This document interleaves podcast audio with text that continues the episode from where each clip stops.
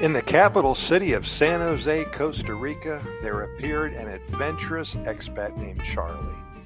Well, Charlie, he had visited Costa Rica for the first time. He's from New York City, where beans and rice were, they weren't a common meal at all. He had heard whispers about a local dish called gallo pinto and its magical flavors. Curiosity got the best of him, and he decided it was time to give this legendary dish a try. When you're in Rome, do as the Romans do, he said. With excitement in his heart and hunger in his belly, Charlie ventured to a bustling market, the Mercado Central in downtown San Jose, in search of the famous Gallo Pinto.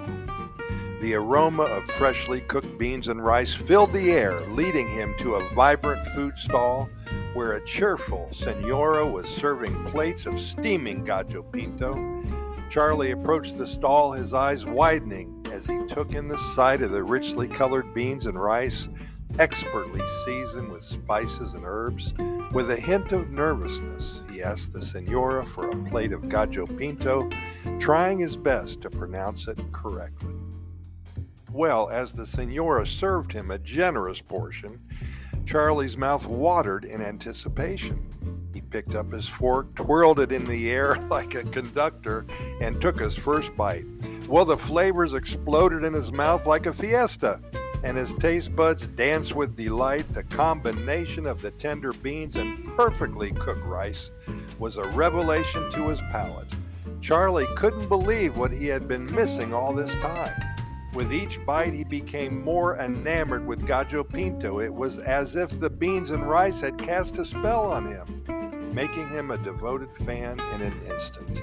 The expat who had never appreciated beans and rice coming from New York City suddenly couldn't get enough. Well, throughout the coming days spent in San Jose, he would try different variations of this dish, adding hot peppers and hot sauce to the plate when he returned to New York City, well, he had a huge coming home party and invited all of his friends. He had photographs and stories to tell. And guess what he served for dinner?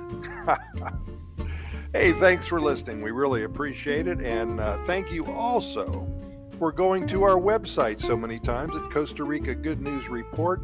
There you will find a beautiful little cute good news story every morning great while sipping a cup of coffee. Then we also have links to our residency website. If you're thinking about moving to Costa Rica, we can help with your residency. Also, we have links to our YouTube video channel with close to 800 videos already in place. Links to our over 3,300 Costa Rica Pura Vida Lifestyle podcast series as well. Stories, poems, love stories, anything that talks about Costa Rica and Pura Vida. Hey, thanks for listening today. We really appreciate it, and we're going to see you tomorrow, same time.